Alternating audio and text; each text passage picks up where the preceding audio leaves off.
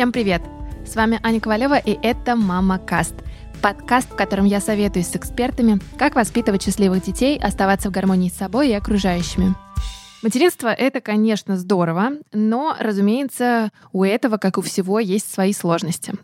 Work-life balance, отсутствие сна, постоянные детские истерики и мои сорванные планы, еще еда, разбросанная по дому.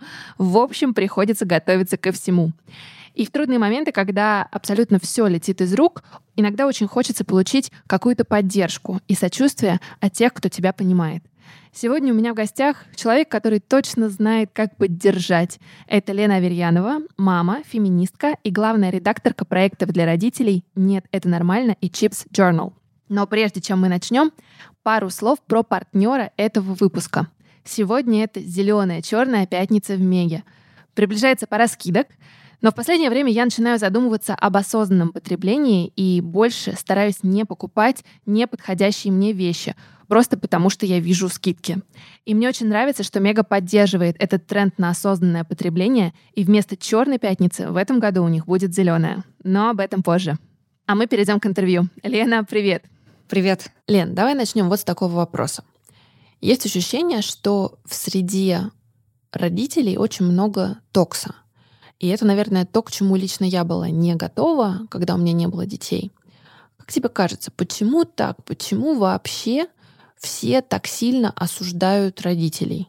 Мне кажется, просто проблема в том, что мы, в принципе, про родительство как некую важную довольно-таки часть жизни женщины начали говорить не так давно и начали это делать так как бы с наскока. Все вдруг поняли, что материнство — это не просто функция, это огромные там изменения, не только физиологические, но и ментальные. И это хочется проговорить, хочется отрефлексировать, хочется вынести это на какое-то обсуждение, да, и неизбежно при таких вещах, когда начинается какая-то дискуссия, естественно, возникает вокруг нее определенный накал. И я думаю, что эта токсичность, о которой ты говоришь, связана во многом с тем, что женщины, в принципе, получают очень мало поддержки.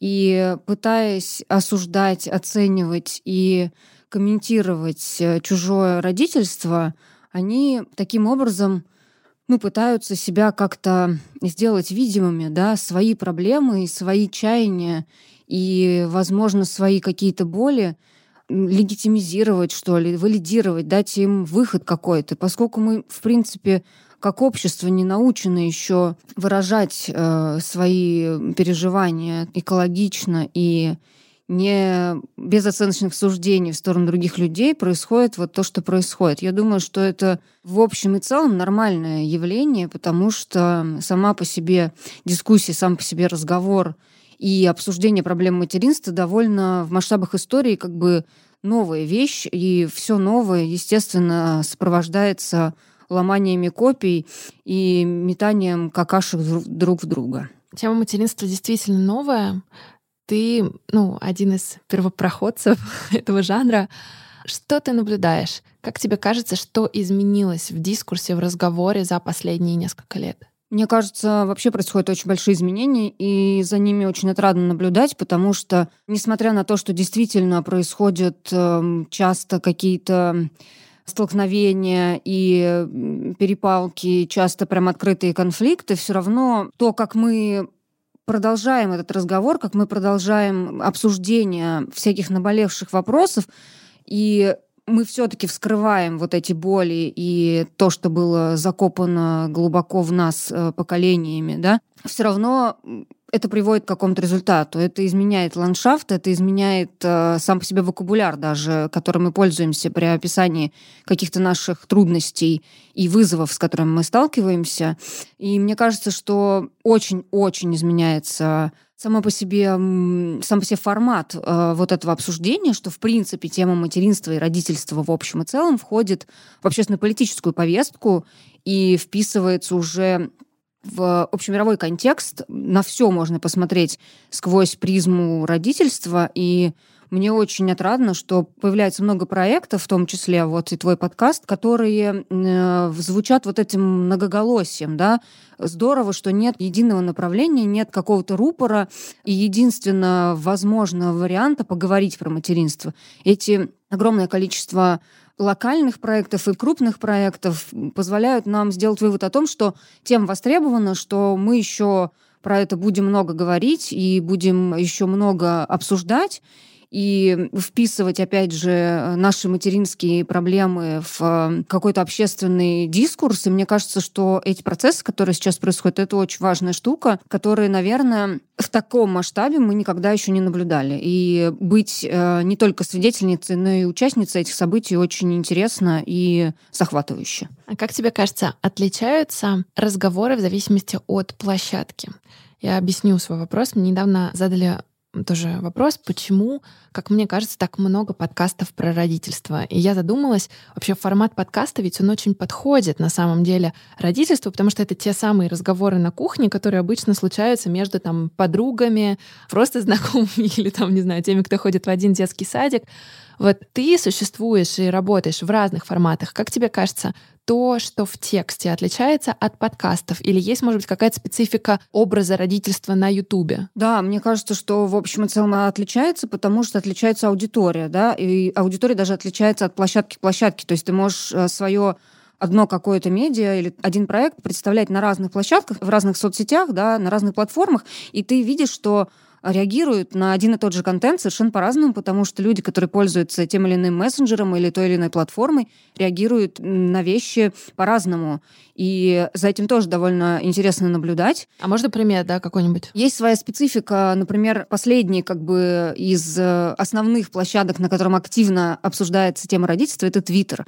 И несмотря на то, что многим кажется, что Твиттер умер, мне кажется, что вот как раз с приходом туда поколения 30-летних, которые начали рожать детей, очень оживило как бы вообще всю эту платформу и привело нас туда, где мы пытаемся понять, насколько вообще родительство совместимо с социально активной жизнью в Твиттере. Очень много про это ведется споров, да, и если, например, в родительском сообществе где-нибудь на Фейсбуке или ВКонтакте, которое вот просто чисто родительское сообщество, например, у нас там, да, например, на платформах НЕН, все, в общем и целом, понятно, что это действительно обсуждение людей, которые находятся в контексте. Когда ты из этого контекста попадаешь в какую-то общую повестку, ты видишь, что общество, которое не сопряжено вот этим признаком, да, родительства, что у них не у всех участников дискуссии есть дети, и видно, насколько общество все еще не готово интегрировать и включить в себя людей с детьми, что на самом деле градус агрессии по отношению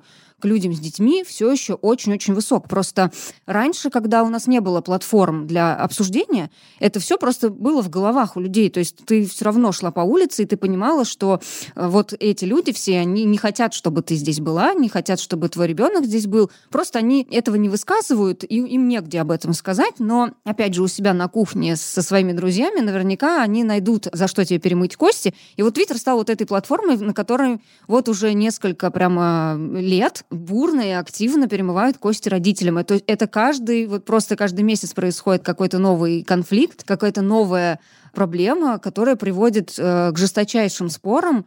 И, опять же, это хорошая лакмусовая бумажка, потому что когда ты находишься внутри родительского сообщества, особенно сообщества единомышленников, с которым ты вроде как бы смотришь в одну сторону, кажется, что по многим вопросам вроде как есть какой-то общественный консенсус. Но как только ты погружаешь эту проблематику в это самое общество, ты видишь, что никакого консенсуса нет.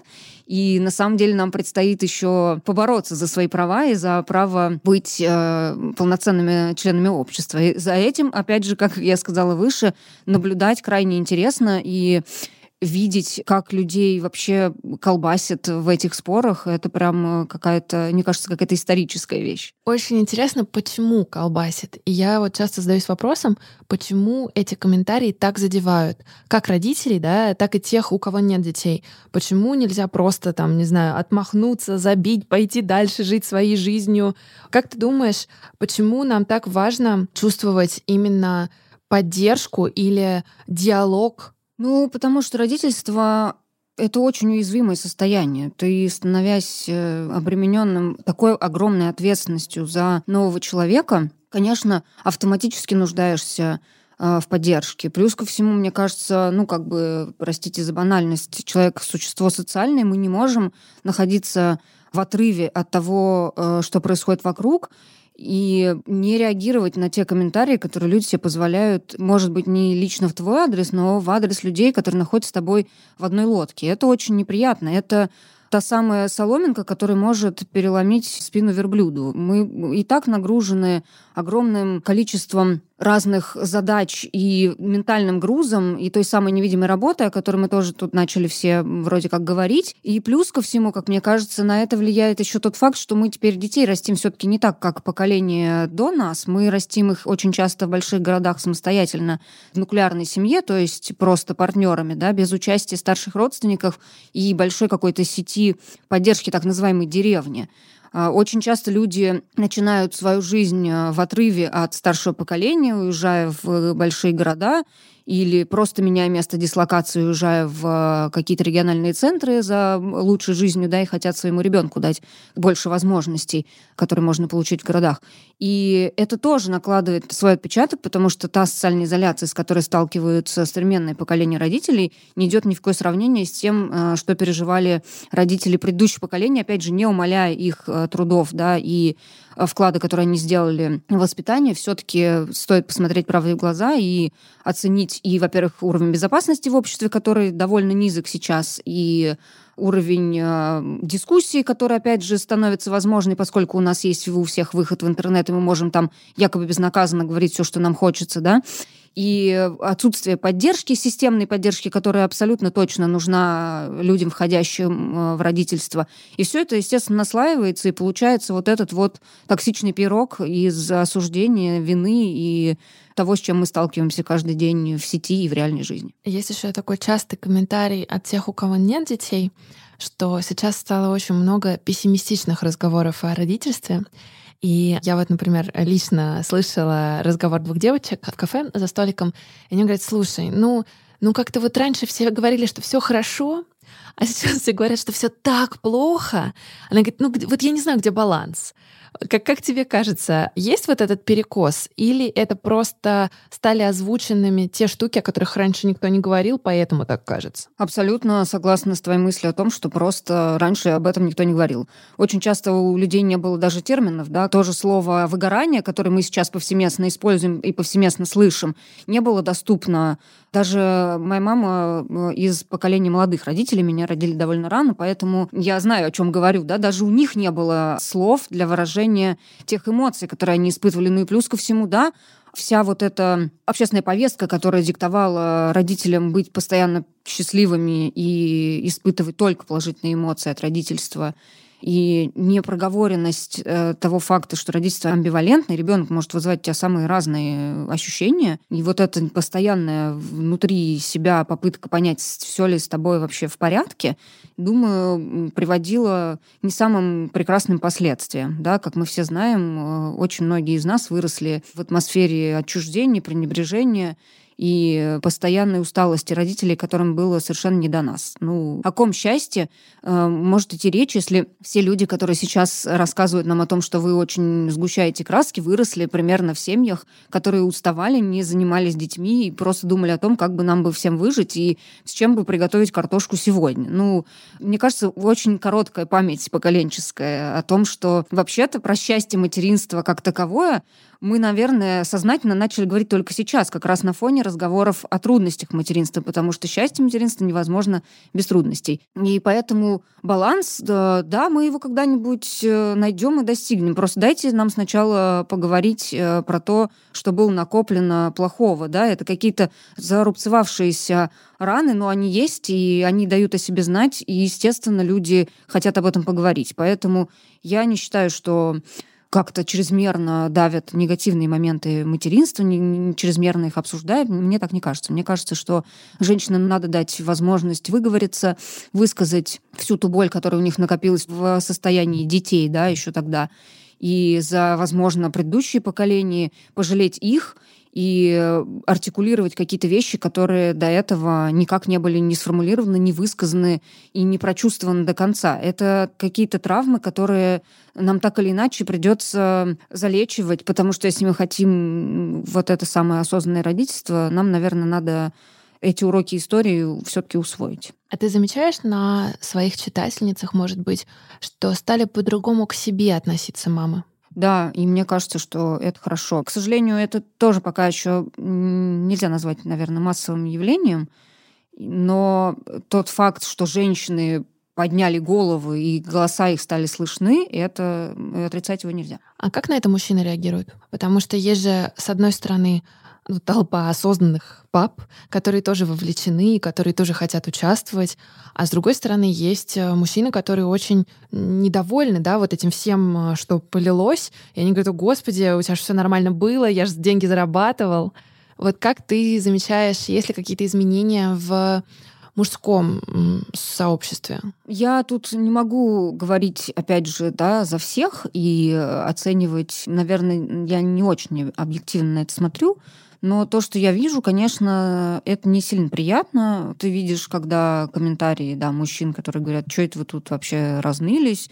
Вот раньше-то бабы в поле рожали, и вот, а вы тут, значит, собраться не можете». И вот это вот все. Это, да, такое. И плюс я вижу еще по комментариям читательниц как раз, к сожалению, их жалобы на то, что мужчины не участвуют в родительстве, считают это по-прежнему какой-то женской обязанностью и женским предназначением. Если участвуют, то это либо какие-то наказания, рявканье, и, в общем, отец-угроза или отец-праздник, который по воскресеньям водит ребенка в батутный центр. Мы сегодня как раз в редакции обсуждали этот вопрос, и, к сожалению, тут такая ситуация, что вот эти самые вовлеченные отцы, которых пока еще немного, но они есть, и их количество продолжает расти, к счастью, стараются отмежеваться вот от этих проблем, которые существуют в отцовском сообществе. Как мне кажется, опять же, возможно, я не объективна в своих оценках, но по моим ощущениям, там, типа 90% отцов в общем и целом к отцовству относятся, ну, как бы, как к некой функции, которую можно выбрать, да. Материнство — это что-то, что к тебе подключается просто по умолчанию, и ты не можешь из этого выйти, и ты не можешь это выбрать. Оно у тебя просто есть. А отцовство — это какая-то опция, которая вот доступна мужчине, и причем эта опция доступна в различных вариантах. Ты можешь так, можешь эдак, и можешь интенсивно участвовать или не участвовать вообще. То есть это никак не обсуждается, не порицается, и про это не делают какие-то научные труды, в общем, да. Вот. И вот эта самая включенная часть отцов, вот эту дискуссию тоже вокруг того, что такая проблема существует, тоже не начинают. Они хотят сказать: «Ну, знаете, ребят, мы не такие, и на нас это вешать не надо». Ну, то есть я тоже против коллективной ответственности, но я за признание наличия проблемы. Потому что когда ты называешь эту проблему и говоришь, что она существует, ее можно начать решать. А пока включенное сообщество отцов пытается всеми силами себя отлепить, отделить от толпы людей, которые не хотят участвовать в отцовстве на таком уровне, ну, конструктива никакого не получается, к сожалению. И это печально, потому что вот эти изменения, которые происходят именно в женском сообществе, как мне кажется, опять же, стали возможным во многом, потому что женщины сплотились, да, и какое-то вот это сестринство пресловутое проявили. И да, опять же, неподдержки, токсичных комментариев, осуждения до сих пор еще очень много. Но какой-то костяк, да, который встал в авангарде этого и встал на защиту материнских прав, все-таки сформировался. Опять же, в том числе благодаря проектам о родительстве. Посмотри на них. Их делают женщины. 100% проектов делают женщины. И как бы, ну, давайте посмотрим правде в глаза. Объективно, да, мужчины пока еще вот так массово, как женщины, в этот вопрос включаться не готовы. И это, к сожалению, происходит потому, что отцовство у нас по-прежнему категория выбора. А как тебе кажется, что должно измениться, чтобы отцы включились именно массово? Ну, это, наверное, какие-то должны быть большие изменения, именно системные, которые будут исходить с разных сторон. То есть, с одной стороны, должны быть сами отцы, которым хотелось бы проговорить проблему, указать на них и начать их каким-то образом решать. Если даже не решать, то хотя бы их публично обсуждать. Это должна быть какая-то государственная история не в смысле «давайте устроим День отца», а давайте сначала поговорим, как мы будем устраивать День отца с учетом долгов по алиментам, которые есть в стране. Давайте соберем какую-то общественную дискуссию, соберем какие-то данные, проведем какие-то исследования, которые касаются отцов, и в том числе их ментального здоровья, их восприятия себя в роли родителей, да, и выясним, что вообще там происходит. И когда вот это все мы сможем каким-то образом проанализировать и сделать какие-то выводы, наверное, мы тогда будем решать проблемы. Потому что сейчас это для меня, например, выглядит как какая-то, не знаю, мешанина, как какой-то борщ непонятный, в котором очень трудно отделить один ингредиент от другого и понять, из чего же он состоит на самом деле. Вот. Если с материнством сейчас мы как-то начали вот плюс-минус разбираться, то с отцовством, я много раз это говорила, мне кажется, должны разбираться сами отцы, потому что, ну, уже много-много поколений, много лет этим всем занимались женщины, и во многом поэтому происходит так, что родителям по умолчанию считается женщина. Вот. И мне кажется, что нам просто надо самим, нам, женщинам, надо отойти и посмотреть, что будет. Ну, просто уже перестать решать мужские проблемы женскими руками. Класс. То есть выходит не всегда ждать, пока отец даст свой голос, а иногда чуть-чуть отойти назад и дать ему необходимость выйти вперед. Да, необходимость, да. Прозвучала музыка, а значит, самое время рассказать о партнере этого выпуска. Пару недель назад я разобрала весь свой шкаф и вынесла целые пакеты ненужных вещей. Кстати, благодаря нашему подкасту «Чем помочь» я теперь знаю, что такое можно отдавать в фонд «Второе дыхание». И с чистой совестью я принялась заполнять освободившееся место новыми вещами. Ну, знаете, с кем не бывает, осень, стресс, хочется себя как-то порадовать. Очнулась я где-то через неделю, когда мне вернули деньги за платье, которое по каким-то причинам неизвестным мне, не смогли привезти, и я поняла, что я даже вообще забыла, что я его заказывала. После этого я вспомнила, что зарплата и мои ресурсы не бесконечны, а я вообще-то выступаю за осознанное потребление, и пора все это дело прекращать. С ноября я решила устроить челлендж и покупать только то, что мне действительно нужно, даже несмотря на приближение заветной черной пятницы. Круто, что в Меге тоже поддерживают идеи осознанного потребления. И вместо черной пятницы в этом году устраивают зеленую. Ее суть в том, чтобы покупать только вещи, которые по-настоящему нравятся и прослужат долго. А старые вещи можно обновить, починить или, как я, отдать на благотворительность или на переработку.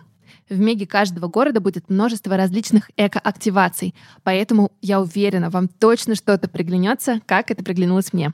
Чтобы вдохновиться на то, чтобы сделать свою жизнь чуть экологичнее, переходите на сайт Меги. Там будет много эко-активаций и больше подробностей о зеленой черной пятнице. Однако, чтобы стать частью движения за экологию, прочувствуйте самостоятельно атмосферу в вашей ближайшей Мега во второй половине ноября, когда обстановка стабилизируется. Надеюсь, что в вашем городе локдаун будет недолгим, и к концу ноября двери Меги будут открыты для гостей. Главное, берегите свое здоровье и себя, ведь это тоже осознанный подход к жизни. Ссылка в описании. Как тебе кажется, какие темы еще не до конца озвучены, не рассказаны? Что еще тебе кажется важным озвучить, когда мы говорим о родительстве? Вообще довольно много, на самом деле, тем, про которые стоит и еще предстоит поговорить. Мы находимся, мне кажется, прямо на поверхности. Еще там этот айсберг уходит очень-очень глубоко. Всякий раз, когда мы начинаем с читателями дискутировать по поводу, знаешь, каких-то тем из серии, как мы, ведя свои, допустим, соцсети, погружаем туда свой родительский контекст и насколько мы отображаем свои родительские проблемы, ведя свои личные соцсети, допустим, такая тема, да? Вот мы там, например, недавно у нас вышла колонка по поводу того, что есть противники публикации информации о детях в соцсетях, а мы писали как бы колонку в защиту того, что можно вести так блог, так свою соцсеть, не как отчет о том, что делал твой ребенок, а как скорее дневник своего родительства, чтобы запечатлеть какие-то моменты, которые были для тебя сложными или, наоборот, были очень радостными. И потом, когда твой ребенок подрастет, он как раз сможет увидеть, что было на самом деле. Потому что, например, у нас нет такого инструмента, хотя наши родители ну, тоже, очевидно, испытывали какие-то чувства, в том числе и сложные, да, но они нигде не описаны. То есть, когда нам родители говорят, что, ой, ну, ты была послушной девочкой, да, это как бы вот и все, что мы можем сказать о войне во Вьетнаме. А когда у тебя есть что-то про себя, какое-то свидетельство живое про себя, это очень интересно. Вот, и мы, в общем, рассказывали о том, что здорово, если у наших детей вот будет такая возможность заглянуть немножко внутрь своего родителя, молодого, неопытного, и сомневающегося, и узнать, как он прошел вот этот путь от неумехи к человеку, который, в общем и целом, что-то соображает.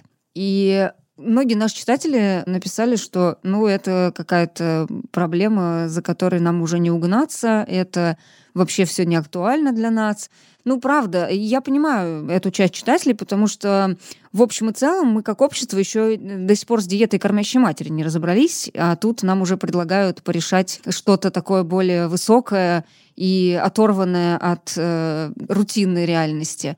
Вот, поэтому я думаю, что нам предстоит еще очень большой разговор и про то самое ментальное здоровье, и не только матерей, но и отцов. Но и отцов, безусловно. Это тоже огромная тема. Вообще, в принципе, да, разговор про отцовство очень важный, и он только-только начинается, и вот он немножко испытывает какое-то такое кризисное состояние, как мне кажется. То есть он еще, в общем, ну, не дошел еще до какого-то своего апогея и никак не дойдет, потому что вот отцы сопротивляются тому, что этот разговор необходим. Вот, и думаю, что мы будем говорить и про институцию наказаний детей, это тоже большая проблема, и про вот этот баланс между счастливым ребенком и послушным ребенком, и, собственно, о репродуктивных правах женщины, и о выборе бездетности как каком-то кредо, да, и так далее. Короче, очень много всего предстоит обсудить. Я еще думала о том, что те, кто выбирают, например, не иметь детей, очень часто думают, что люди с детьми их осудят. И я даже была в некоторых компаниях, где мне говорили: слушай, ну ты как бы меня точно не поймешь, я вот не в вашей группе. Я говорю: слушай, да мне, честно говоря, все равно, это твой выбор, это твое дело. И это очень удивляет людей, потому что всем кажется, что родители — это как бы люди, которые все поняли, все приняли, и они вот всем должны навязывать свое мнение. Да, есть такое дело. А еще есть обратная сторона той же медали, когда, например, нам же наши читатели пишут, что мы настолько раскладываем до костей родительства, что люди, у которых нет детей, у нас довольно много читателей без детей, могут передумать заводить этих самых детей. И я в этом смысле как бы придерживаюсь той позиции, что это будет неплохо, если они осознают, что вот это вот то самое желание, о котором все говорят, возможно, было им навязано извне. И на самом деле внутри себя никаких детей не хотят, потому что это большая ответственность и огромный труд, который сопряжен еще вот с этим вечным обесцениванием твоих заслуг, да, и твоих вложений, и траты твоих ресурсов. И, в общем, это большая работа. И мне кажется, что как раз чем более осознанно человек будет к этому подходить, тем лучше. Если людей от этого станет меньше, я думаю, что перенаселенная планета Земля как бы от этого только выиграет. Мне кажется, как минимум люди задумаются. А в принципе, как показывает практика и жизнь, иногда подумать, прежде чем что-то сделать, это не самый плохой выбор. Да, тоже вот как раз была какая-то дискуссия недавно по поводу того, что чтобы водить машину, надо, да, сдавать экзамены и учиться, а чтобы рожать детей, в общем, ничего такого делать не надо, просто рожаешь детей и все. А на самом деле это гораздо сложнее, чем водить машину. Намного. Есть какие-то вещи в родительстве, которые принято осуждать, но на самом деле это нормально, и важно сказать, что, ребята, это нормально. Осуждать принято вообще практически все, что происходит в родительстве. Те самые сложные чувства матери по отношению к ребенку, да, она, например, может испытывать и гнев, и апатию, и чувствовать, что вот сегодня она не в состоянии дать ребенку того, что она хотела бы дать, да, как вот ее в голове, как ей кажется, было бы хорошо. И, в принципе, этот разговор про то, что ну вот мама не всегда порхающая бабочка, которая обеспечивает счастье, это тоже все еще он такой идет с трудом, со скрипом.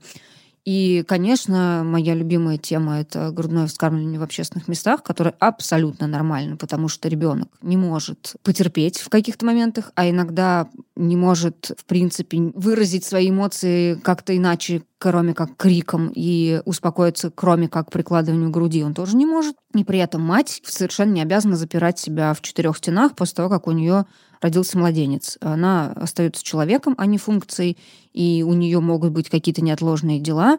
И когда люди говорят, что ну, можно же с кем-то его оставить или ссадить молоко в бутылочку, это говорит мне только о том, что человек, во-первых, никогда не сталкивался с младенцем и не понимает, что это такое, а во-вторых, имеет очень низкий уровень эмпатии. Это как бы не осуждение, это повсеместная история в нашем обществе, и я думаю, что каждый из нас в какие-то моменты ловит себя на том, что вот как определенная ситуация не может он применить все чудеса своей эмпатии. И мне кажется, что многие только-только начинают ее плюс-минус прокачивать на должном уровне, да, и мы все учимся и сочувствовать, и воспринимать другого человека как субъект, а не объект. И это все тоже как бы наслаивается, опять же, на этот конфликт, потому что в принципе, общество меняется, и есть у современного человека какие-то другие запросы, более сложные, чем у запроса поколения предыдущих. И вот этот запрос наталкивается на то, как было раньше, на традиции, на какие-то устои, которых, возможно, даже не было. Они просто человека в голове сидят. Вот, и это вызывает определенный конфликт. Вообще очень много вещей в родительстве нормальны, но при этом они мало воспринимаются как нормальные. Опять же, те же самые орущие дети, да, когда говорят, что кричащий ребенок — это невоспитанный ребенок. На самом деле, особенно кричащий маленький ребенок, это совершенно нормальный ребенок. У него просто недозрела нервная система, недозрела кора головного мозга, недозрела лимбическая система, которая вот отвечает за все эти торможения и реакции на то, что происходит. Это просто как бы физиология ребенка. Ну, ничего с этим поделать нельзя. Воспитание тут совершенно ни при чем. И вот эта вообще установка, в принципе, о том, что ребенок всегда должен испытывать счастье, как и раньше говорили, что мать должна испытывать счастье. И такая же, в общем-то, тоже лекала применяют и к детям, что мы сами, как родители, очень часто оказываемся схваченными в неожиданной ситуации, когда мы не понимаем, как реагировать на негативные эмоции ребенка. Когда мы первый раз сталкиваемся с тем, что это действительно негативные эмоции, а не какой-то не импульс, да, не реакция, которая связана именно с физиологическими особенностями недоразвитости систем ребенка. А именно вот когда у него действительно случается разлом между ожиданием и реальностью, да, и очень часто родители бывают к этому не готовы, потому что они тоже выросли в парадигме о том, что ребенок — это вечно счастливый карапуз, которому все должно нравиться. И как бы человек, который чем-то недоволен, будучи маленьким, зацелованным, забалованным малышом, как бы не может быть чем-то недоволен. Это тоже один из вопросов, который, думаю, еще тоже предстоит обсуждать. Ты до этого говорила про обесценивание. И про то, что родители очень часто обесценивают и свои чувства, и свои заслуги, и свои микро- и макропобеды. Как научиться не обесценивать себя, если ты толком этого не умел, и плюс не получаешь поддержки извне? Это сложный вопрос, мне кажется. Мне кажется, мы все на него ищем ответ, потому что ты совершенно права, мы этому не научены. Нам никто не говорил, что мы хороши сами по себе, даже если мы принесли 3 из школы, и что нас ценят, да, не за то, что мы как-то что-то хорошее сделали, и нас любят не потому, что мы это заслужили, а просто потому, что мы есть. И эта боязнь избаловать ребенка любовью тоже абсолютно ложная, как говорят нам исследования. Я не на свой опыт опираюсь, а на исследование. Вот. Все это сформировало, да, нас людьми, которым проще сказать «я последняя буква в алфавите», как нас научили, чем сказать, что я и мои ресурсы, и моя устойчивость сейчас очень важна. И если я сам себя не поддержу, то никто меня сейчас не поддержит. Да? И это вот научиться быть взрослым человеком, имея вот такие детские установки, очень тяжело. Это, правда, большой труд.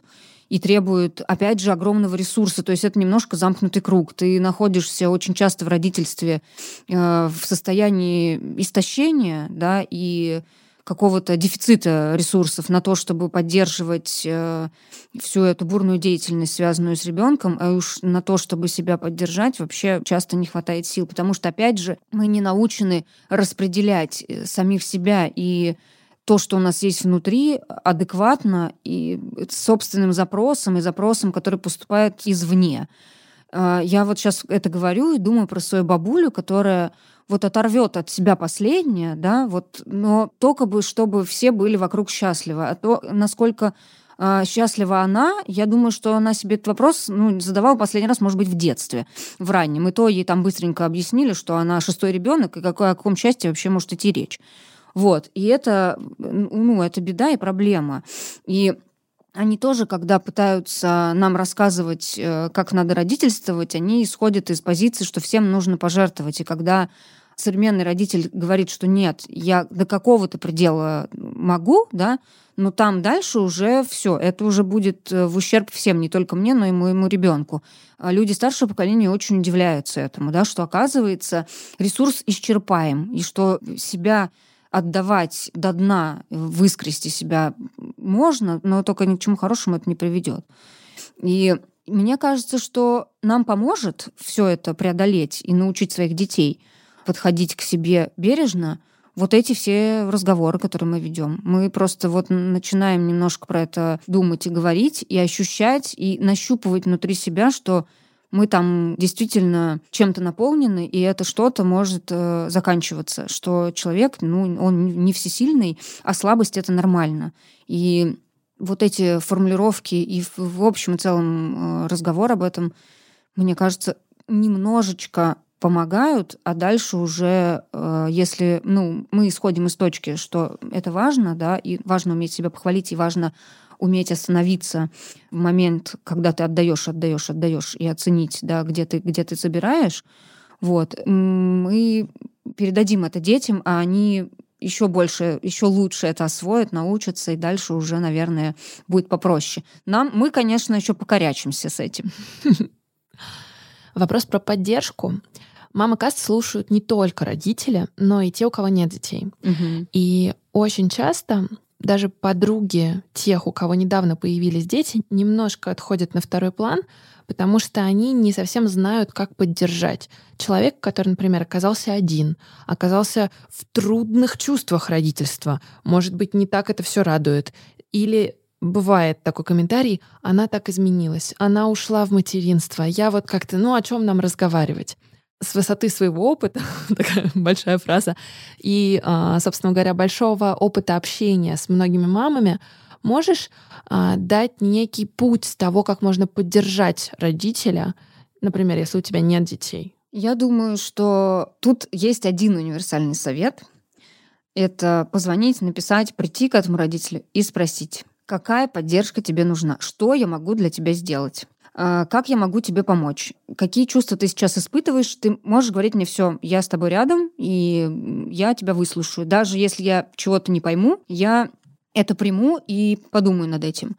Но вот эта сама по себе вот формулировка о том, что инициатива должна исходить от самого родителя, не от тебя, что вот ты пришел и универсально бы принес набор, который спасет молодую мать и молодого отца, уставших родителей, которые только начали свой путь в жизни с ребенком, к сожалению, он отсутствует. Нельзя составить список, который подойдет всем. Возможно, единственное, что подойдет всем, это горячий суп, который вы можете принести, поставить его на порог и убежать. Вот. Но если говорить серьезно, то правда, просто спросите, и это будет очень хорошо, потому что, опять же, мы очень плохо это умеем. Очень плохо умеем прийти на помощь именно вот не с вот этим вот тюком поддержки, не с апельсинами в авоське, а с вот прежде всего с этой интенцией, с желанием человеку помочь. Если это желание искренне, и оно, правда, идет от сердца, я думаю, любой человек с младенцем на руках его оценит. Опять же, вот я это проговариваю, вспоминаю себя с младенцем на руках. Я была бы очень счастлива, если бы просто кто-то спросил, что нужно сделать, чем тебе помочь. И когда вот вышло то самое интервью Меган Маркл, не то, которое Опре, а предыдущее, когда корреспондент спрашивает ее, как вы себя чувствуете, и ее глаза наполняются слезами, я совершенно точно уверена, что это не какая-то маска и не какая-то попытка манипулировать аудиторией. Это правда искреннее ощущение радости от того, что человек тебя спросил: как ты себя чувствуешь? Это очень важно — спрашивать молодую мать, как ты себя чувствуешь. Потому что чувствует она себя очень сложно. У нее, возможно, ее накрывают суперположительные эмоции, потому что ее гормональная система позаботилась о том, чтобы окутать ее в этот гормональный кокон, а, возможно, все совсем не так. И она пытается найти в себе эту любовь и счастье, но у нее не получается. И она боится в этом признаться. И этот разговор, который вы можете инициировать, в общем-то, не сильно себя утруждая, думаю, это очень ценно, очень ресурсно и очень полезно, опять же, для того, чтобы мы этот диалог, этот мостик между людьми с детьми и людьми без детей все-таки проложили и наладили. Потому что очень часто действительно молодые родители оказываются в ситуации изоляции, в том числе потому, что бездетные друзья не понимают, как к ним подойти, что у них спросить и что вообще сделать. А сделать надо самое простое — спросить, чем помочь. Я еще встречалась с такой реакцией людей, что они говорят, они сами выбрали вот этот путь изоляции. Это их выбор, я не хочу лезть, потому что мне пару раз намекнули, что там не вовремя приходить. В общем, это я с тобой согласна, потому что я тоже помню, что, на самом деле, когда меня спрашивали, чем мне помочь, у меня, в принципе, всегда был готов ответ. Я всегда могла дать пару заданий и сказать, чем меня порадовать. Поэтому да. Вопрос такой. У вас много читательниц, и, наверное, ты знаешь, какие темы максимально бомбят у людей. Вот сейчас, как тебе кажется, что является таким сложным, что является катализатором споров? Или это то самое грудное вскармливание, вот эти все истории? И оно, конечно, тоже. Мне кажется, все бомбление по классике происходит. Прививки, грудное вскармливание, сон. Вы что-то делаете не так, и там послелёдовая депрессия, к сожалению, до сих пор очень стигматизирована и табуирована. Отношения с партнером после родов — это тоже всегда довольно тяжелая тема. Вот. В принципе, вот все, что связано с младенчеством и вот этим клэшем между молодыми родителями и старшим поколением, которое, пытаясь помочь, привносит очень много, на самом деле, деструктивного и хаотичного в этот процесс. И все, что связано с телесностью, и с совместными родами, и с родами, в принципе, с опытом родов. Роды очень трудная тема. Опять же, как мне кажется, во многом это потому, что женщины только сейчас начинают обретать право на свою телесность, на боль, на уникальный опыт деторождения и вынашивания ребенка. То, что раньше считалось неким конвейерным производством, теперь пытается переосмыслиться как большой ментально сложный опыт трансформации, и присвоить себе его бывает очень сложно. И я вижу, как многие женщины вообще стараются от него диссоциироваться, наоборот, что типа родила и ладно. Все рожают, и я рожу. А на самом деле, это штука, которая, если раньше она происходила в жизни женщины, условно говоря, 10 раз, то теперь, если верить статистике, это происходит примерно 1,5 раза в жизни женщины. Вот. И это огромный опыт, который, конечно же, больше нельзя назвать чем-то обыденным и уж тем более чем-то суперестественным для женщины.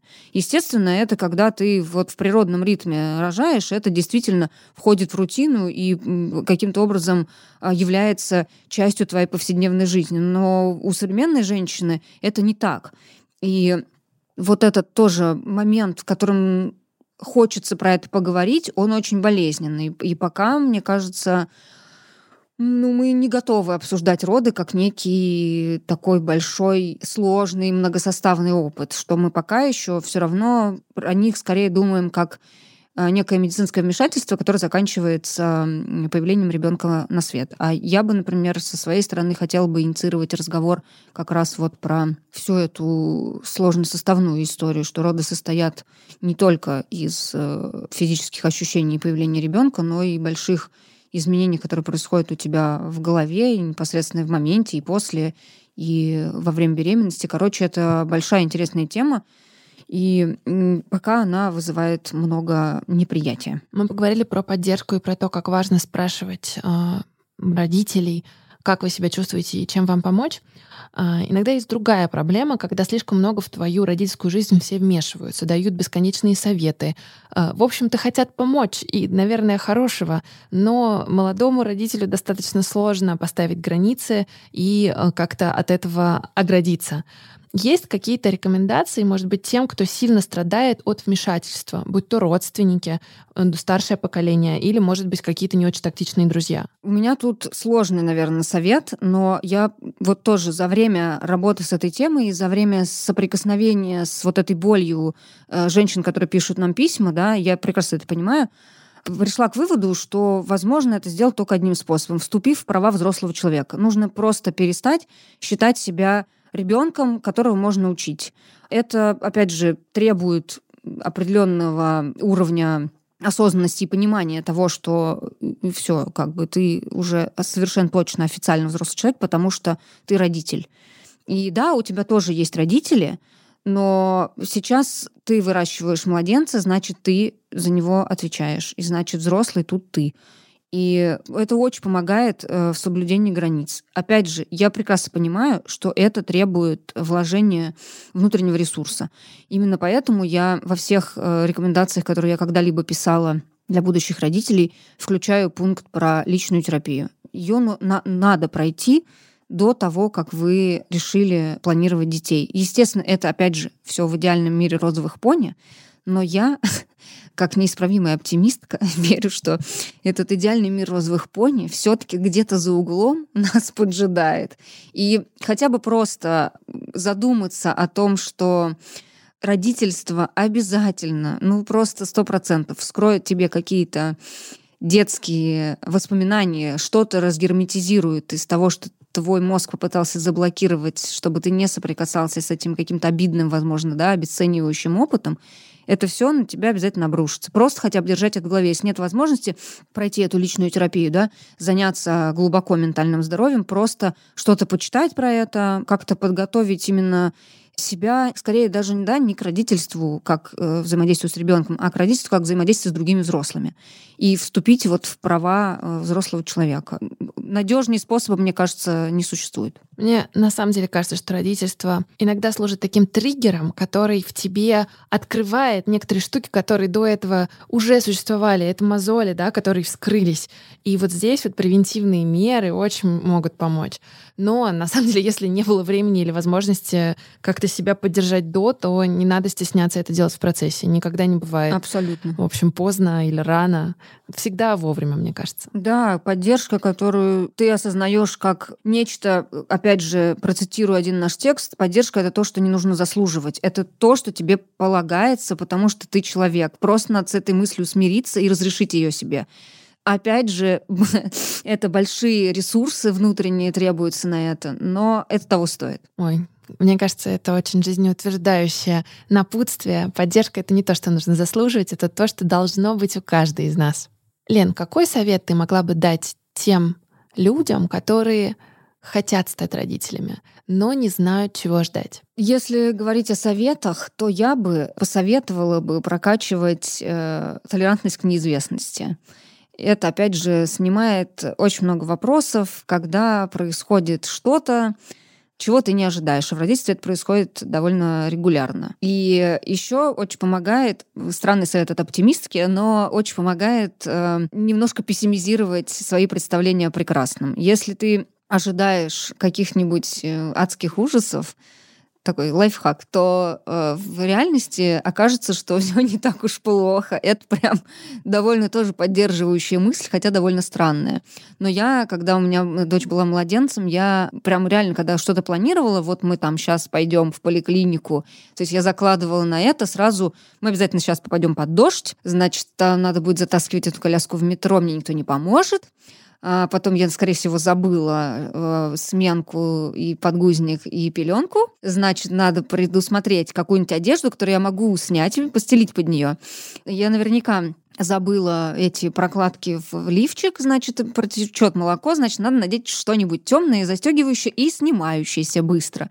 Вот. И, короче, ты когда вот этого про себя думаешь, приходишь в поликлинику, на самом деле у тебя все упаковано, потому что ты неделю назад еще собралась в эту поликлинику, и нормально никакого дождя не было, и совершенно спокойно ты доехал на метро с этой коляской, ребенок всю дорогу спал, и все прекрасно. И у тебя уже есть повод порадоваться тому, что все пошло совсем не так, как ты думала. Все нормально. Вот. Это, ну... Готовься к худшему, надейся на лучшее. Точняк. Вот это прям меня лично очень спасало. И еще очень рекомендую прям вот настроиться ментально на то, чтобы забить на диету кормящей матери. Потому что она дичайше невротизирует женщин. Там вот вам дадут в роддоме список, в списке все неправда. К сожалению, система, которая занимается у нас родовспоможением и передержкой женщины перед тем, как она пойдет домой, потому что по-другому я это назвать не могу, если честно. Вот. Она очень отстает. Она примерно находится до сих пор где-то там в советских временах, когда все детей штамповали на заводе.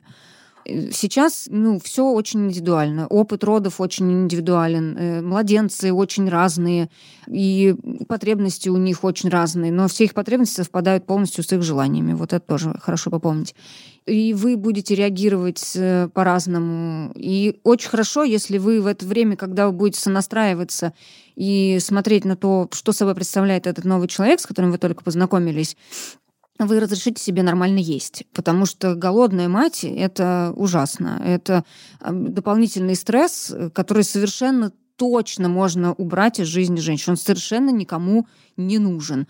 Вообще вся вот эта система настройки жизни с младенцем, которую привносит как раз вот старшее поколение со всей этой глажкой пеленок, кипячением воды, пиханием пустышек в рот младенцу, который не хочет никаких пустышек. И вот это вот кормление по часам, и вот мытьем груди, намазывание сосков к зеленкой, там, ну вот это вот, короче, нагромождение бессмысленных, но ритуальных действий, это просто максимально лишнее, что только может быть. Идеально будет, если, правда, вы там на первое время запретесь вместе с младенцем, да, и будете смотреть, что он вообще собой представляет, кто он такой, какой он, и как вы на него реагируете, что вам хочется делать. И вот хочется его постоянно держать на руках, ну и держите. Потому что я вот прекрасно помню вот это ощущение, что это немножко животное ощущение, что тебе не хочется со своим ребенком расставаться. А тебе говорят, что ну зачем, надо положить, приучишь его к рукам. А это, ну, как бы нормально, что маленький ребенок находится на руках взрослого человека. Он там успокаивается, ему там тепло, у него выравнивается сердечный ритм. Все только хорошее с ним происходит на руках у взрослого. Почему отказывать ему и себе в этом? Если это хочется сделать, ну, сделайте. Если вам хочется не полы мыть, а лечь с ним на кровать и просто поворковать, и включить себе сериал какой-нибудь, да, и съесть цветную капусту, которую вам запретили есть в роддоме, так и сделайте. Обязательно. Вы, во-первых, почувствуете себя анархисткой и панком, что очень приятно. А во-вторых... Это абсолютно правда. Да. А во-вторых, удовлетворите потребности младенца. Ну, правда, если вы так чувствуете, значит, так и есть. Очень сложно себя обмануть, пытаясь следовать всем этим бесконечным рекомендациям. В голове у вас все равно будет свербить что-то, что вы точно лучше знаете про себя и про своего малыша, чем все эти бесконечные советчики.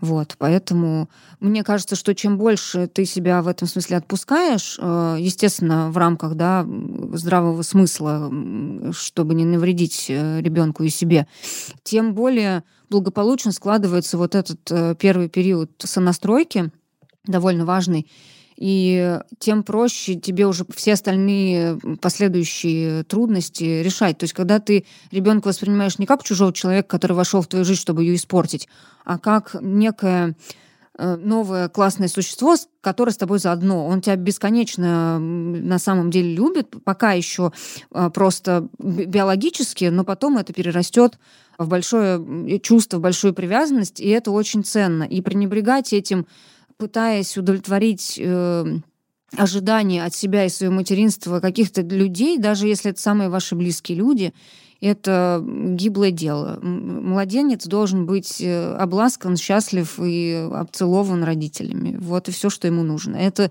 не сложно. Родителям-младенцам. Да, да. Это все, правда, может быть действительно счастливым периодом. Просто очень хочется, чтобы на родителей поменьше этой шелухи советов, рекомендаций и мифов сыпалось, и чтобы у них была возможность себя вот почувствовать вправе, да, взаимодействовать с младенцем так, как они чувствуют. Это тоже новое для нынешнего поколения родителей чувство, и оно очень приятное. Мне кажется, что Сейчас вот я наблюдаю за людьми, у которых вот только-только рождаются дети, и я вижу, что они гораздо более уверенно идут по этой дорожке, потому что немножко вот мы тут успели что-то протоптать, какую-то такую, наметить этот путь, а дальше он будет еще проще, еще легче и еще счастливее, я надеюсь. 100%, и я на самом деле даже лично вам очень благодарна, потому что мне кажется, что вот самый главный совет, который я для себя услышала, это доверять себе и своим желаниям. И вот у меня это как-то идет сквозь родительство, потому что я очень подвержена чужому мнению иногда, но в самые трудные моменты я так: Ань, стоп, а чего же ты хочешь на самом деле? И это тот вопрос, который я на самом деле советую всем родителям задавать себе в первую очередь. Чего же я хочу?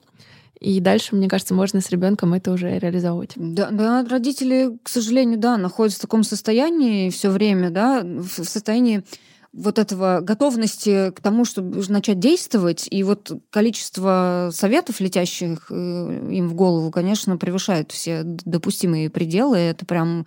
Но это тяжело, это действительно... Вообще вот эту тяжесть первых этапов родительства во многом создают вот эти внешние обстоятельства, к сожалению. То есть сам по себе ребенок, это правда, он вносит определенный хаос в твою жизнь. И немножко ее как-то скрючивает, и из нее делает не то, к чему ты привыкла, да. Но в общем и целом с этим можно справиться. Но то количество всякого информационного бреда, который на тебя сваливается, вот с этим очень тяжело справляться. Я все время говорю про то, что очень большое внешнее давление испытывают родители, и буду продолжать это говорить, несмотря на то, что мне все время все говорят: ой, ну надо просто фильтровать, ой, ну надо просто не обращать внимания, ой, ну надо просто забить на это. Но это невозможно. Мы живем, во-первых, в эпоху всеобщих мнений, у всех есть мнение по любому вопросу, а во-вторых, правда, мы живем в социуме, и родителю, который оказался с ребенком на руках, хочется оставаться частью этого социума. Хочется в этом участвовать. Хочется чувствовать себя взрослым человеком, который может разговаривать на взрослом языке, потому что сю-сю-сю — это здорово, но все-таки иногда хочется включать голову, не только на гормонах работать, но еще и на каких-то мыслительных процессах. И не получается, ни у одного нормального человека не получится настолько отфильтровывать тот поток, который на него сваливается. Все равно что-то будет до него долетать. Все равно доктор Комаровский придет к нему в дом в виде YouTube-ролика и скажет, что отлучать ребенка от груди надо, чтобы мама уехала, и все у нее получится. А то, что у мамы тоже могут быть в связи с этим какие-то чувства и эмоции, и вообще она может переживать, это никого не интересует. И это очень жаль, что все равно даже самые профессиональные, самые адекватные люди продолжают женщину с ребенком считать функцией, а не человеком. Это печально. Но мы прорвемся. Мы работаем в этом направлении. Да, мы работаем, да. Вот мы тут специально для этого всего и собираемся, и разговариваем, и часто я повторяю все одни и те же мысли, но мне кажется, что вода камень точит, и когда-нибудь эти мысли станут, если не директивами воспитания, простите, у меня немножко завышенное ЧСВ в этом смысле. Вот. Но нет, если серьезно, я правда надеюсь, что мы все придем к тому, что как-то гуманизируемся все вместе в этом порыве воспитательном, и придем все-таки к важности того, что женщина вообще-то человек. Ой, я очень на это надеюсь. Спасибо тебе огромное. Очень интересно было с тобой поговорить, и я надеюсь, что все не зря. Пусть это будут не просто слова. Спасибо. Это было очень приятно тоже. Было здорово поговорить, пошевелить мозгами. Тоже родителю иногда полезно. Да, дадим всем родителям такую возможность. Класс, спасибо, что нас слушали. Лен, тебе спасибо. И всем пока-пока.